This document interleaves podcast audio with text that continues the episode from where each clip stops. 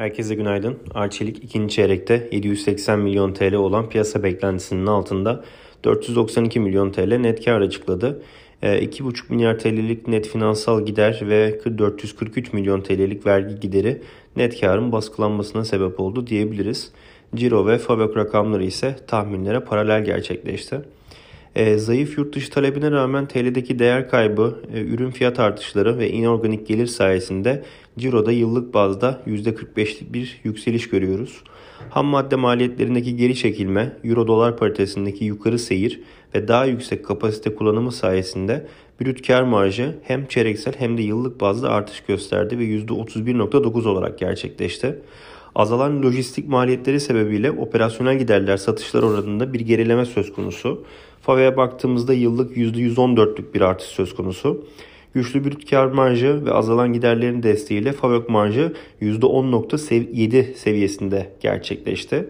E, yurt içi talep güçlü seyrederken Avrupa pazarındaki zayıf görüntü hala de- devam ediyor.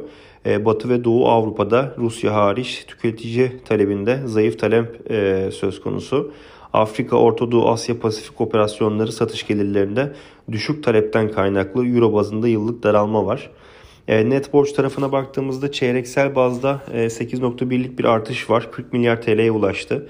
Ve net borç fabrik rasyosu da 2.7 seviyesinde gerçekleşti. 2023 yılı beklentilerinde şirket revizyon gerçekleştirdi. Buna göre Arçelik 2023 yılında yaklaşık %60 Türkiye, yüzde e, artı eksi 2 e, uluslararası e, ciro büyümesi bekliyor. Yaklaşık yüzde 10,5 FAVÖK marjı, e, %25'in altında işletme sermayesi satışlar oranı hedefliyor. Yatırım harcaması beklentisini ise 300 milyon euro yaklaşık olarak sabit bıraktı.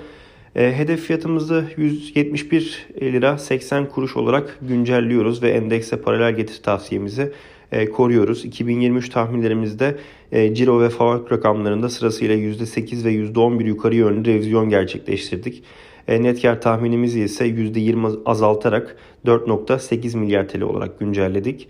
2023 tahminlerimize göre hisse 6.7 FD ve 21.3 FK çarpanlarıyla işlem görüyor.